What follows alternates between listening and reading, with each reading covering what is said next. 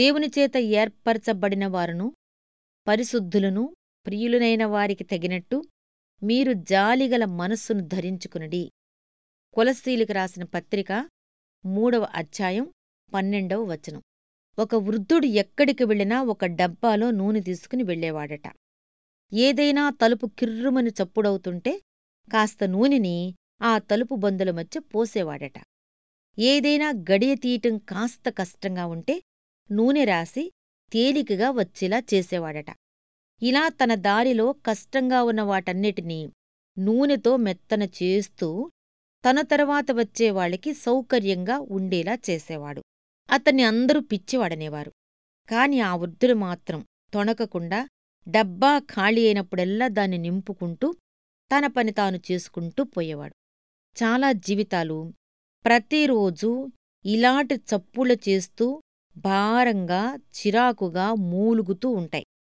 ఏదీ సవ్యంగా జరగదు. వాళ్ళకి సంతోషం సాత్వికం వివేచన అనే నూనె అవసరం. నీ దగ్గర నూనె నీ నూనె సీసా ఉందా? నీ స్నేహితులకి సహాయపడటానికి ఉదయం మొదలుకుని సిద్ధపడి ఉండు. దిగులుగా ఉన్న హృదయాన్ని ప్రోత్సాహం అనే నూనె రాయి. అది ఆ హృదయానికి ఎంత ఆదరణ ఆదరణకరమో కదా? వెన్నుతట్టి లేవనెత్తే ఒక్క మాట ఆ మాటను పలకటానికి బద్దకించకు. జీవిత గమనంలో మన జీవితం కొన్ని జీవితాలకి ఒక్కసారి ఎదురవుతుంది.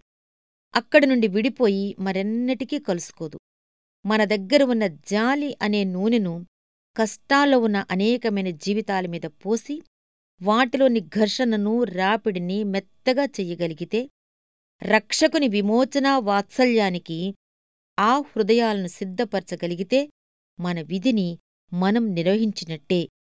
దిగులుగా ఉన్న వ్యక్తితో పలికిన ఒక్క ఆదరణ వాక్యం అతని హృదయంలో సూర్యోదయాన్ని కలుగచేస్తుంది.